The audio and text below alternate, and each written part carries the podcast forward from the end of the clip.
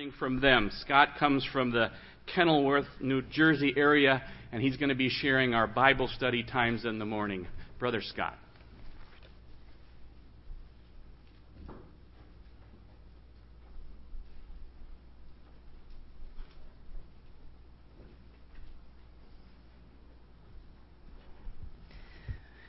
Good morning.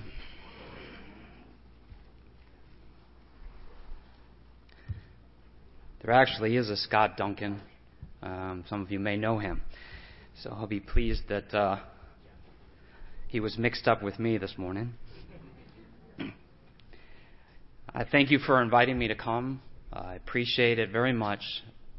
And I, my hope and my prayer is that the things that the Lord has taught me and challenged me with, uh, delighted me with, as I share them with you, that that will be your experience as well and indeed that we will hear from the Lord this morning. Um, if you'd like to open up your Bibles to Luke chapter 14.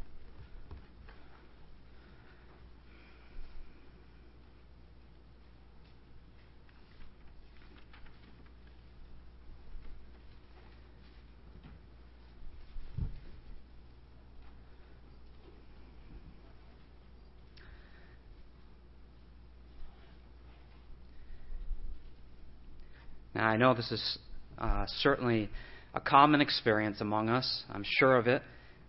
It happens to me as well at times when you're reading the scriptures and uh, you come across a phrase and it just causes you to pause and just meditate. Um, if you wear glasses like I've started to do, you take them off and think. Um, something just strikes you about a phrase and much of what I'd like to share today came from that experience as I sat having my own devotions in the morning. I was here in Luke chapter 14, and uh, actually, I think it was while I was preparing for something for a youth group. And uh, so here, chapter 14, verse 1. Now it happened as he went into the house of one of the rulers of the Pharisees to eat bread on the Sabbath that they watched him closely. It was that phrase in particular that just, well, as I said, caused me to take my glasses off and just look out the window and think about just uh, what that meant. That there were those who watched him closely. I began to have certain thoughts regarding that myself. And I found that Luke uses the uh, sense of sight often in recording the life of our Lord, as he does here. Even at the beginning of his gospel, where he writes, just as those who from the beginning were eyewitnesses. He writes of the shepherds who said to one another, Let us now go to Bethlehem and see this thing that has come to pass, which the Lord has made known to us. And they came with haste and found Mary and Joseph and the babe lying in a manger. Now, when they had seen him, hmm, when they had seen him, they made widely known the saying which was told them concerning this child. And the shepherds returned, glorifying and praising God for all the things that they had heard and seen as it was told them. And then there's Simeon, and that wonderful story of Zacchaeus, uh, that demon possessed man, the crowds, the multitudes, and you even remember Joseph and Mary at that time. They went seeking the Lord. His brothers as well, seeking him.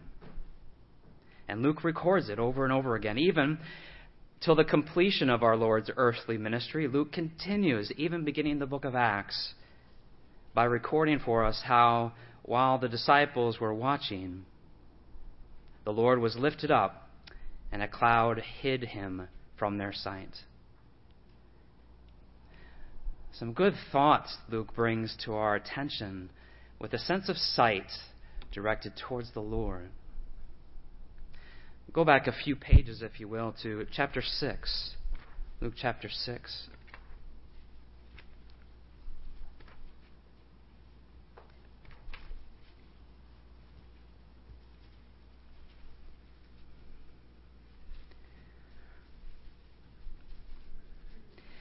Luke actually records two times uh, that there were those who watched him closely. And uh, here in uh, chapter 6 and verse 7 is the other one. So the scribes and the Pharisees watched him closely. Now, I know the context of both this passage and the other one, but I admit to you that my thoughts began to go beyond the context just because of that phrase, what it would mean to watch him closely. Now, those who are watching him in this passage and the other one, well, I don't know if the word scoundrels is the right word to use for them. But I wasn't thinking of them so immediately. I was thinking of myself, and I was thinking of what it would have been like back in that day when the Lord was here in the days of his flesh. And if I can borrow a phrase from Luke, he speaks of those who had a noble and good heart, or maybe uh, those who were devout Jews. To imagine them watching the Lord closely. So maybe we can take one example. Maybe we can take one who. Uh, had heard about the baptism of John, had gone out to John, been baptized by him, confessing his sins. You know, that was the way that God had to prepare his people for the Messiah. And some rejected the will of God for themselves, and so they were not prepared for him. But there were those who were.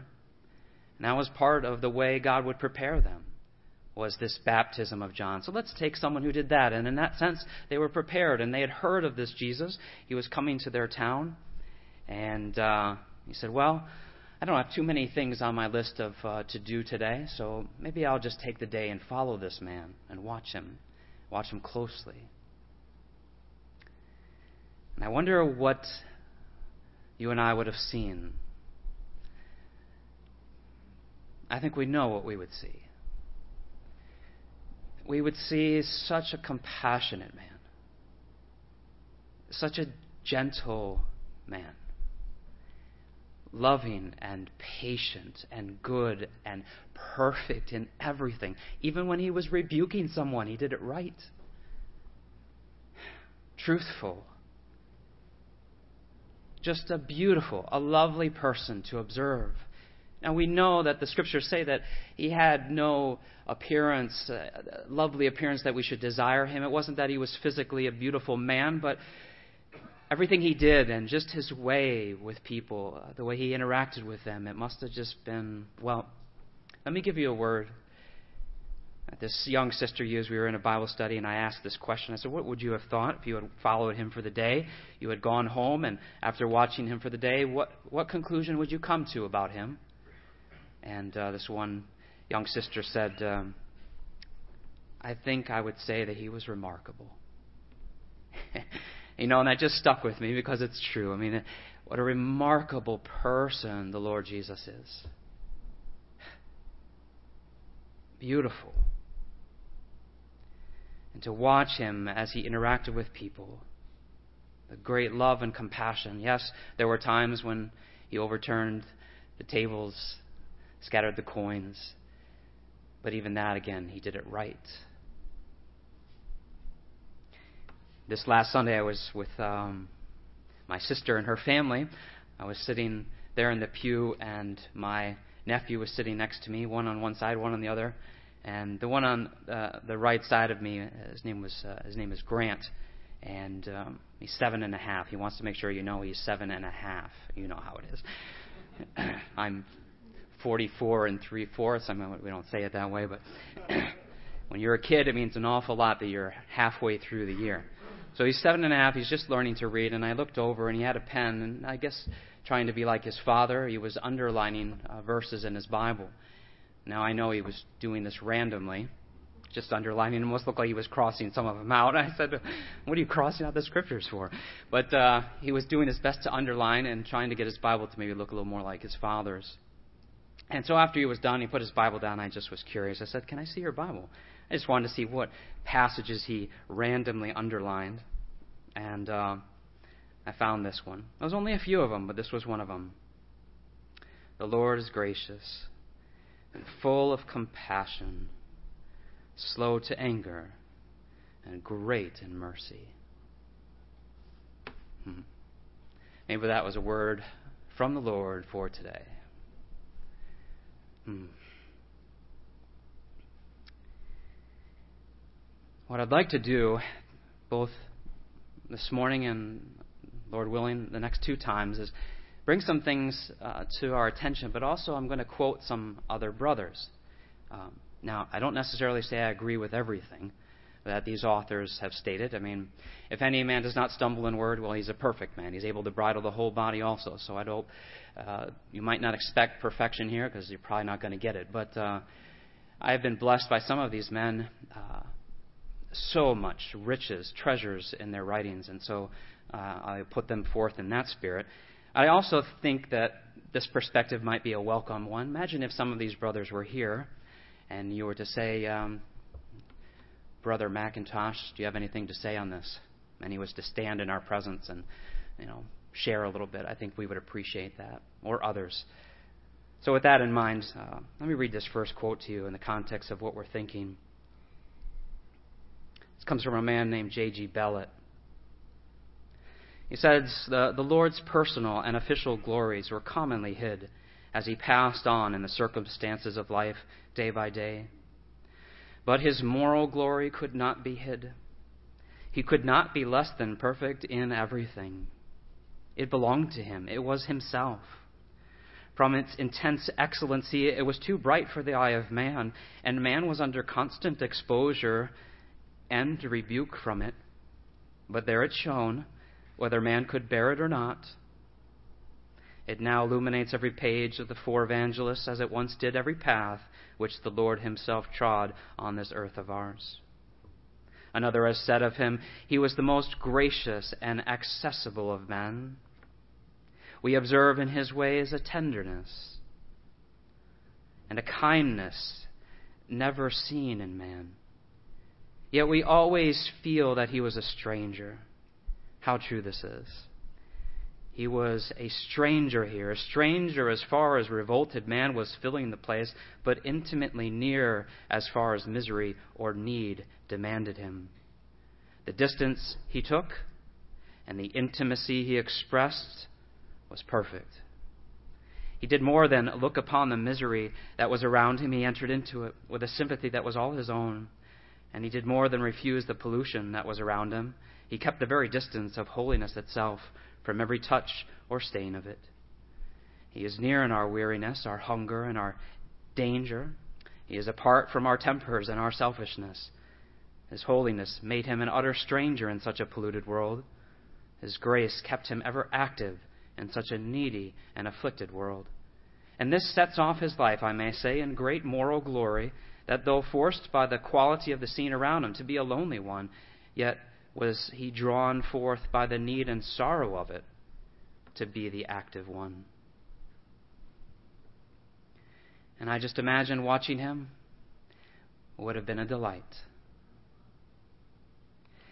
Now, our context, though, not so much. Let's go back to verse 6. Luke 6 6. Now it happened on another Sabbath also that he entered the synagogue and taught. And a man was there whose right hand was withered. So the scribes and Pharisees watched him closely, whether he would heal on the Sabbath, that they might find an accusation against him. But he knew their thoughts, and said to the man who had the withered hand, Arise and stand here. And he arose and stood. And then Jesus said to him, I will ask you, or them, I will ask you one thing.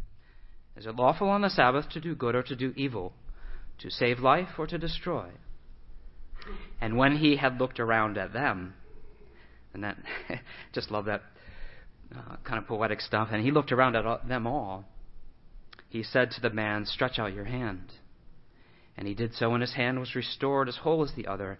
But they were filled with rage and discussed with one another what they might do to Jesus. How do you view him and respond in such a way as this. If it boggles the mind to think of it, we know we know the full story, but if it troubles us to uh, try and get a sense of why this would be, it might help us to even look at that word rage. It's interesting. That word is a senseless kind of anger. It's an anger that is characterized by foolishness or irrationality. And when you think about the scene and you think about the person of the Lord and you say that some would rise up and want to destroy him, you say, that, that, that just can't be rational. How is it that you view such a man and this is the conclusion that you come to? Yet they watched him closely they, in their anger and in their envy and in their hatred and in their wickedness, watched him closely. And what then of those who love him? And that was my thought. What then of those to whom he is precious? What about us? Individually, collectively? Do we watch him closely? And does it not seem a completely reasonable necessity for God's people to both individually and collectively be taken up with the lovely person of the Lord Jesus Christ if we desire revival? Would not the Spirit of God within us graciously stir us up this very way, to this very thing? Would we be stirred?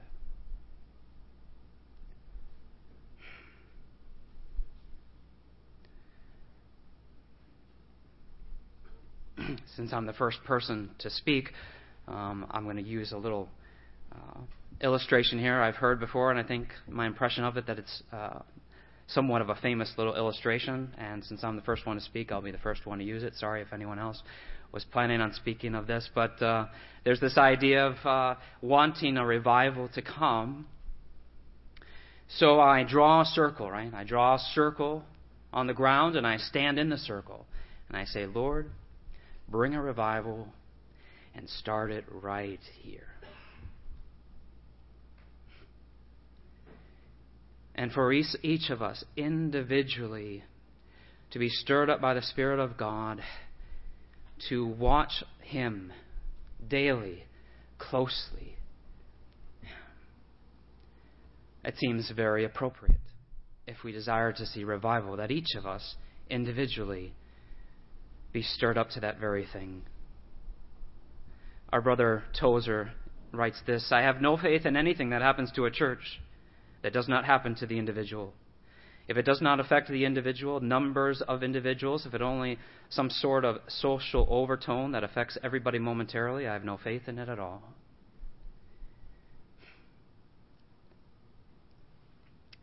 To individually be seeking Him, to individually watching Him closely. Now, he isn't here with us in a physical sense, uh, in the flesh, but I'm so thankful for the brother that reminded us that he's very much here and he's within us. That's such a good reminder. And we still view him. I mean, we still view him. It's just uh, there's a very, very necessary component to our viewing him now, and I think we all know what that is. That's faith. And faith, I submit to you, um, I love telling young people this that because um, there's such a uh, there has been for a long time such a fascination with superheroes, and um, faith makes the Christian a superhero. I'm telling you, it's a superpower. You read about what it is that's been accomplished, great things that were done by faith. And one of my favorite things that um, shows to me that I ought to have a cape if I have faith is that by faith we do not look at the things which are not seen. We, we, I'm sorry, we do not look at the things which are seen, but at the things which are not seen. To give that some thought, I mean, I'm not looking at the things which are seen. I'm not looking at the things which are seen. I am looking by faith at things which cannot be seen. Now, that doesn't sound like a superpower to you.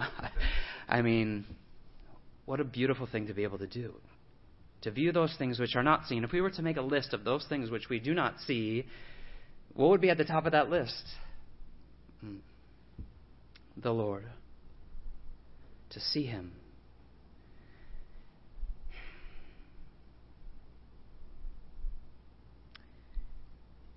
That phrase in the book of Hebrews In the context of faith, speaks of Moses, it says that he endured as seeing him who was invisible. Uh, enduring as seeing him who was invisible.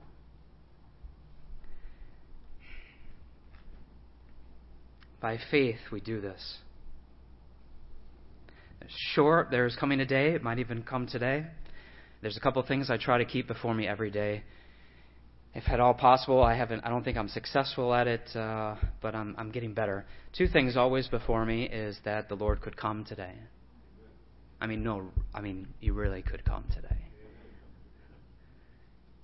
I mean, he, he really could come today.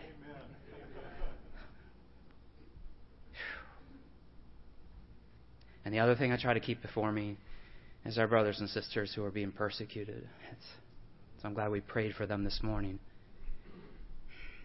And the day is coming. We are going to see him. We are going to see him with our eyes. And what shall we conclude of him then? What are we going to conclude of him then? It seems like even the Queen of Sheba's phrase won't even be fitting. It's not strong enough to say the half had not been told me. I don't even know what mathematical equation you might have to come up with, what proportion you'd have to say. My goodness. And then, not only just his person, the characteristics we've been talking about, which would have been seen, especially in his interacting with people, but also the glory, visually, the beauty of his glory that we will see. What a sight.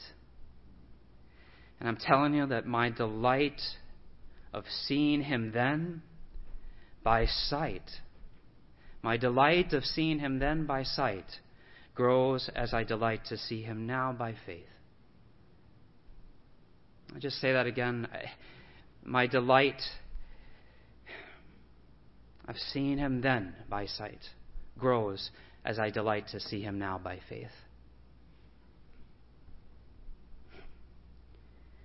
I think about those uh, four living creatures in Revelation, full of eyes in front and in back, each having six wings, were full of eyes around and within. And what are eyes for but to look? I'm sure there's more to it than that, but uh, maybe in my simple mind is what are eyes for but to look? And they're looking, and they've got a lot of eyes to look. And we are told there in their midst, in the midst of the four living creatures stood a lamb, as though it had been slain. And it's that thought I hope that we will look at tomorrow. May the Lord give us many eyes to see the Lamb slain, the man of sorrows. But oh, to have more eyes, if you would, right? As if you, these creatures say, you know, there's a little bit of room here. Can I get a couple more eyes? I want to be able to view as much as possible, to take in as much as possible. And if they blink, you know, it's like, uh, I'm sure they don't all blink at the same time. So there's a constant receiving of that wonderful glory of the person of Him.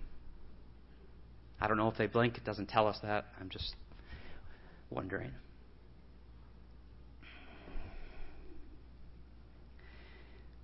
It may be helpful to point out that the phrase seeing him is akin to the phrase knowing him.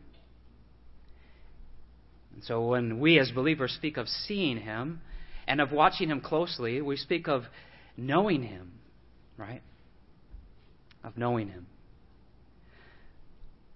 Uh, there's uh, some guys that meet in my home for a Bible study. We uh, we finally got through Daniel after uh, a while, and so I asked the guys what did they want to study next, and there were four books that came up, but what we settled on was Revelation.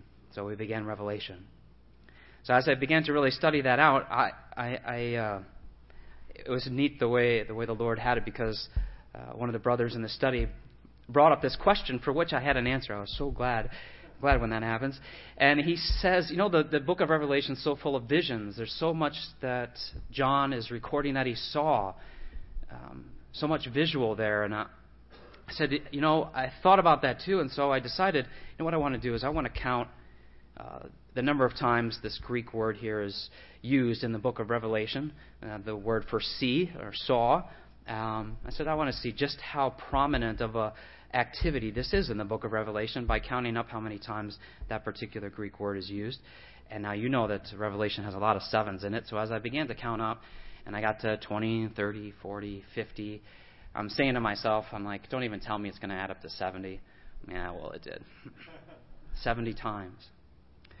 What I failed to tell the guys, and I will tell them later this month, is um, I should have told them this because if they go and they start counting them up in English, it's not going to add up to 70 because sometimes it's not translated as see. This is kind of fun. Sometimes it's translated as know. I know your works. Right? I see them. Hmm. And so to see him, to know him, and by faith, we do this. By faith, we know him more intimately. We know him closely, if you will. And for those of us who are in him, what that clo- closeness will reveal of him will delight us in ever increasing measure. Brothers and sisters,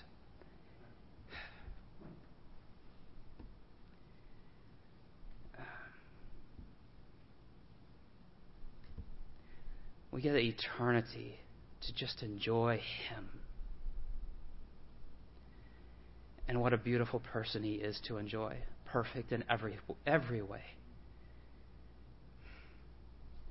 And to have such an opportunity to know Him now. If I get to heaven, if I had, I'm already regretting the years that were wasted. Thankfully, the Lord has returned the years that the locusts have eaten. But still, you say, my goodness, I mean, how many years I just had, didn't have concern about Him? Um, how in the world did the world itself fascinate me more than, than Him? Foolishness. And there's this phrase I, I sometimes I'm um, reluctant to take so much from one phrase, but uh, I'll submit it to you and you can consider it, there's a phrase that says, uh, You shall enlarge my heart. You shall enlarge my heart. And I've thought about this that in glory, when we're with the Lord, we'll be filled always, right? I mean, filled. Maybe we would even say overflowing for all eternity, although I've heard testimonies of people who were overflowing and they asked the Lord, please stop. It's too much. Even the joy overflowing is too much. Please stay your hand.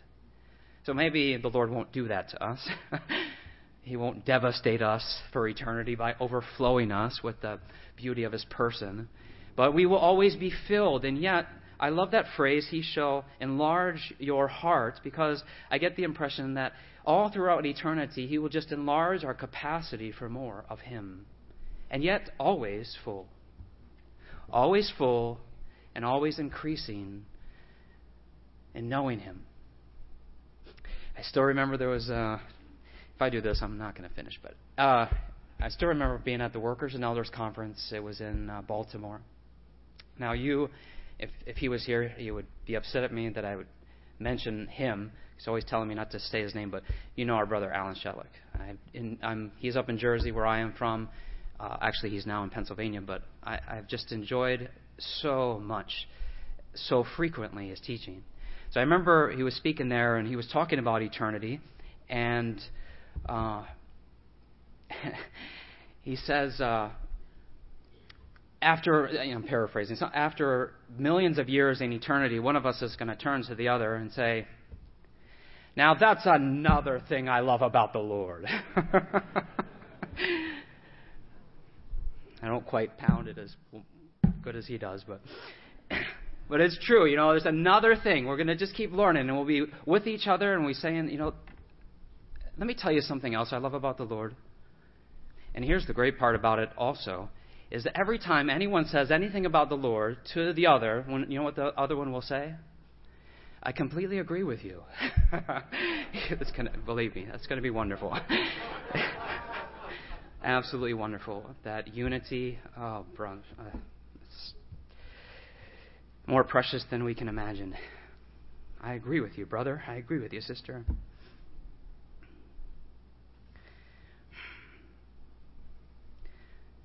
Let us know, let us pursue the knowledge of the Lord. Another quote here. Some of you have heard of a, a man by the name of John Nelson Darby. He says, There must always be the eternal blessedness and preeminence of his person. And the nearer we get to him, the more conscious, conscious we will be of this. If I know a man indeed intimately, I shall surely get to know his foibles, his faults. In Christ, the more I know him, the more I shall only get to know deeper and divine excellence. There is no fear of near acquaintance diminishing respect towards him. The more I feel his love, the more I shall feel that he is supreme in it.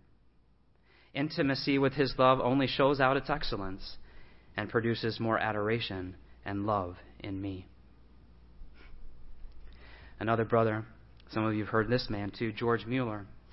There's something in his testimony that fits in so well with our subject this morning. He says, I was converted in November 1825, but I only came into the full surrender of the heart four years later in July 1829.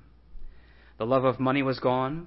The love of place was gone. The love of position was gone. The love of worldly pleasures and engagements was gone. God, God alone became my portion. I found my all in Him, and I wanted nothing else. And by the grace of God, this has remained and has made me a happy man, an exceedingly happy man. And it led me to care only about the things of God. I ask affectionately, my beloved brethren, have you fully surrendered the heart to God? Or is there this thing or that thing with which you are taken up, irrespective of God? I read a little of the Scriptures before, but preferred other books. But since that time, the revelation he has made of himself has become unspeakably blessed to me, and I can say from my heart, God is an infinitely lovely being. Oh, be not satisfied until in your own inmost soul you can say, God is an infinitely lovely being. Another has written, The sorrow, if one may speak for others, is not that we spend too much thought over the mystery of the person of the Son of God, but that we retire to other objects too quickly.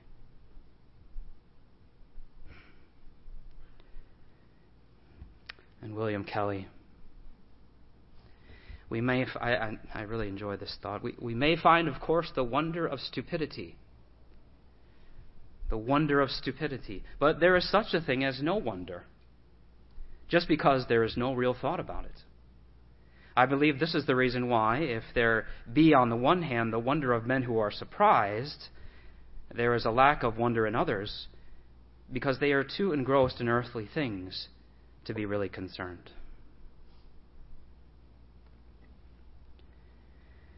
And with the person that we have before us, to know intimately, to seek and to watch closely, it ought to occupy us in an ever increasing way as we move on through life. Go ahead, back a page to Luke chapter 4. Luke chapter 4.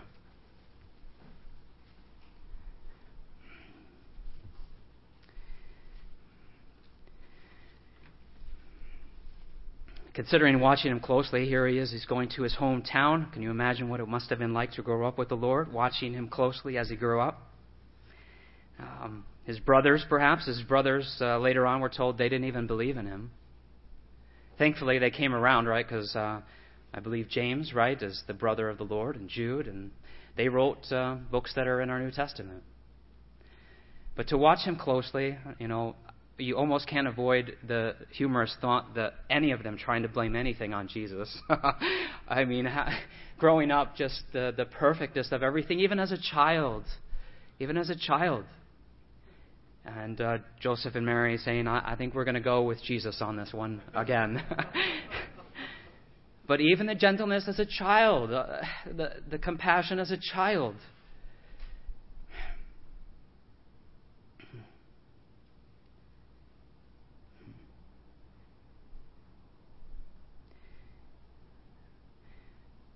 I don't know how much John the Baptist grew up with Jesus, second cousin. I don't know how much time they spent together. I don't know what age John the Baptist went into the wilderness, awaiting the word from the Lord and his revelation to the nation of Israel. I don't know how much time he had with the Lord, but I've, I want to propose something to you that's uh, of great interest to me.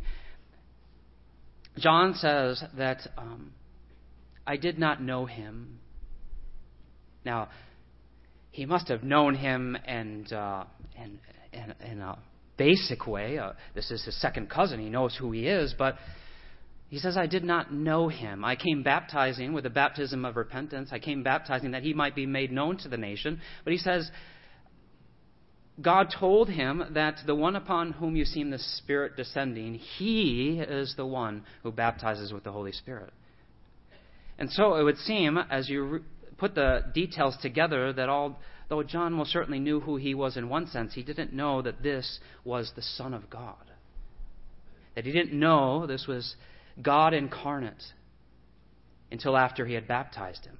So here's what's interesting about that is because when Jesus comes to John to be baptized by him, what does John say? John says, Are you coming to me to be baptized by me? I should be baptized by you.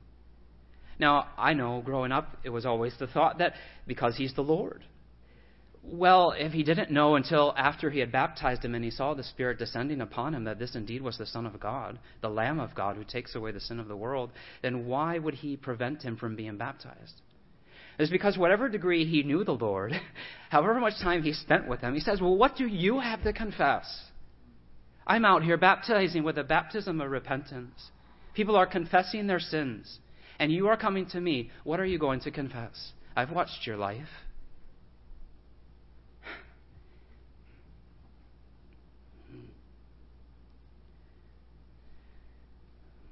to watch him closely, even growing up maybe to the frustration of his siblings, but still, what a pleasure it could have been to watch such a lovely young man grow up. I'll never forget, uh, you know, some of the people I'm quoting. They're all with the Lord, including this one, our brother Tom Wilson. And I remember uh, uh, this uh, um, this point that he brought out that there at that baptism, there at the baptism, a voice from heaven comes out and says, This is my beloved Son in whom I am well pleased. And for those of you who don't know this, this is kind of fun. He also said, You are my beloved Son in whom I am well pleased. They're both there. Wrestle with it. but you are my beloved Son, and you I am well pleased. This is my beloved Son, in whom I am well pleased. Maybe one for the Lord Himself and one for an audience, although we're not told that the voice was heard necessarily. But the point that our brother was making was that here, before the Lord had entered into his ministry, before the Lord had done a single miracle, before he began to teach publicly, this private, obscure life, so to speak, of 30 years was lived so well that his Father from heaven would say, This is my beloved Son. I'm well pleased with him. Everything he did pleased me. before he entered into his ministry, even a perfect person in every way, pleasing his Father. Well, here he comes, and he comes to this place among those which he grew up. And we'll pick up at verse 16. By the way, this is one of my favorite stories to try to visualize. What, what a scene. So he came to Nazareth, where he had been brought up. And as his custom was, he went into the synagogue on the Sabbath day and stood up to read.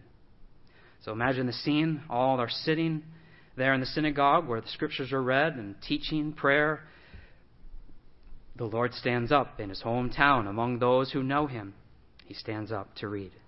And he was handed the book of the prophet Isaiah. And when he had opened the book, now I know many of you have delighted in this, he found the place where it was written. You know, the Lord would always win in sword drills unless he was just being gracious. He could find it he could find it very quickly, even scrolls. he found the place where it was written The Spirit of the Lord is upon me, because he has anointed me to preach the gospel to the poor. He has sent me to heal the brokenhearted, to proclaim liberty to the captives, and recovery of sight to the blind, to set at liberty those who are oppressed, to proclaim the acceptable year of the Lord. Now, you know, it's an, another time to think about uh, why he stopped in the middle uh, there of the verse, and we've separated them by verses, but interesting where he stopped. Nevertheless, we continue, and he closed the book and gave it back to the attendant and sat down. Now just picture this, will you? Picture it with me. And all and the eyes of all who were in the synagogue were fixed on him. Can you just imagine this scene? The scriptures are read. He sits down, and everyone there is just looking at him. It goes on to say they, they marvel at the gracious words that were coming out of his mouth. But to think of them all looking intently at Him, all focused on Him, and how appropriately the Scriptures having been read. Oh, the Holy Spirit does not do things by happenstance. what a beautiful truth is here to glean that in the reading of the Scriptures, their eyes were fixed on Him. Again, um, this doesn't work out very well because he's got some things to say to them, and they will take him to the brow of the cliff and attempt to throw him off. But to have that image before us of all looking at him, the scriptures having been read, and eyes fixed on him, so very appropriate. It's in this way that we can fix our eyes on him, that we can see him, we can know him by devoting ourselves to the reading, to the meditating and study of the Scriptures. That's how we really come to know Him.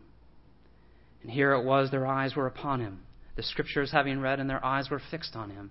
And I challenge my own heart uh, to read the Scriptures and have my eyes fixed on Him. Did not the Lord say at one time, He, he spoke to those who searched the Scriptures they searched the scriptures, for in them they thought that they had eternal life. And he said, These are they which testify of me. The scriptures you search are testifying of me. And then you love this one Moses wrote about me. and they were making their boast in Moses. And the Lord Jesus says, You know, he wrote about me. He wrote about me.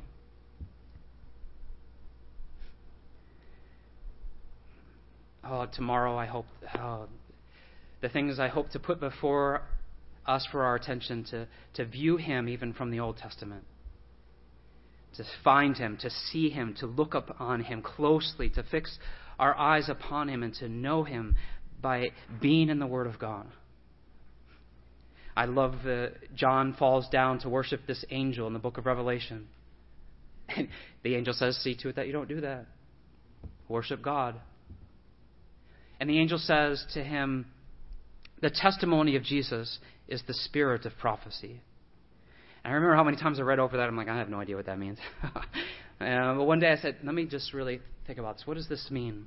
And I began to look at it. And it's, it's a beautiful thought that all the prophets, that the spirit that they shared and everything that they said, the spirit that was common to all the prophets was to give testimony of Him.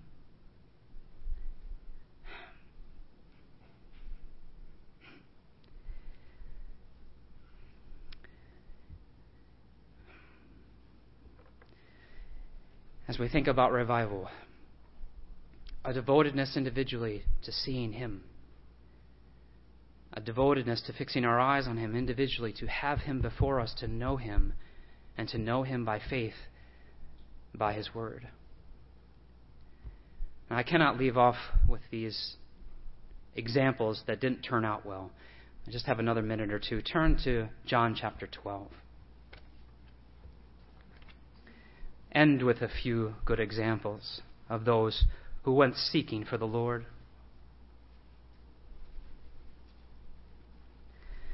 John chapter 12. In verse 20. Now, there were certain Greeks among those who came to worship at the feast. Greeks who came to worship at the feast. Now, I know as I head into this passage, there might be some debate on whether the Greeks ever had their request granted. But uh, look what the next verse says. Then they came to Philip, who was from Bethsaida of Galilee, and asked him, saying, Sir, we wish to see Jesus. And they were worshippers coming up to the feast, worshippers of God. It reminds me of Lydia. She was a worshiper of God. And if anyone would learn from God, if anyone would learn from the Father, he will draw them to the Son. And I see that he did that with Lydia, and I see that he does that here with these Greeks, that they are worshippers of God, coming to the feast. And now they are seeking the Lord. They want to see him. They want to see him. With a good and noble heart, I suggest to you they want to see him, being those who come to worship at the feast. Another example, John chapter 20. John chapter 20.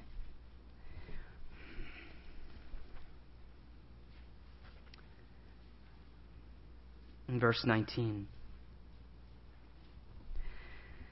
This is Resurrection Day. And then the same day at evening, being the first day of the week, when the doors were shut where the disciples were assembled for fear of the Jews, they came and stood in the midst uh, Jesus came and stood in the midst and said to them, Peace be with you. When he had said this, he showed them his hands and his side. Then the disciples were glad when they saw the Lord. Brothers and sisters, uh, there is joy for us in viewing him and knowing him. It results for the disciples of the Lord in gladness. What a beautiful thing we get out of it to view him closely. And one last one Matthew chapter 28.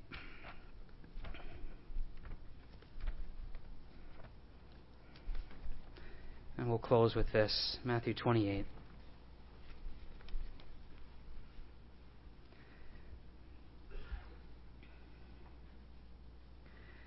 Verse 9 And behold, Jesus met them. These are the women who came from the tomb. Behold, Jesus met them, saying, Rejoice. So they came and held him by the feet and worshipped him. What an appropriate response to seeing him. what an appropriate response to watching him closely and fixing our eyes upon him, resulting in being glad, resulting in falling at his feet and worshiping him, and just being delighted with his person. And as we begin this conference, I, I wrestled with what things to, to share with you, being the first one to speak, and I just thought this was, uh, this was good. To put before us the Lord, to challenge our own hearts to, to view Him closely, to fix our eyes on Him, to let it draw out of our hearts a gladness and worship He's a lovely person. Let's pray. Our great God, we uh, we rejoice to find such uh, immediate access into your presence. You are the great God, the eternal God, the one true God, holy and awesome and beautiful. And as we draw near to you, we know that our confidence in your presence is because of the one who there by faith we see sitting at your right hand, even our Savior, the Lord Jesus Christ, your beloved Son. And how we love him, and he is precious to us. And we know that you know full well, you know full well what a lovely person he is. And how you desire those of us who are your children, those of us who are his disciples, that we should desire to see him and you know that perhaps now it is a bit more difficult because it calls upon us to exercise faith to view Him. And faith can be a struggle at times, but faith grows and enables us to see those things which cannot be seen. And as we thought at the top of that list would be Him. We pray that by your Spirit you would stir us up very much individually, and then to find it resulting in us collectively having Him before us and fixing our eyes on Him and being delighted with Him. For He indeed is a lovely person. May we be devoted to your word, in which we learn of Him. May we know Him better and better as the years go on. Until that day comes when suddenly He will appear before us and perhaps say, Rejoice. and find that we fall at his feet and worship him. So we ask these requests in his name and for his name's sake. Amen.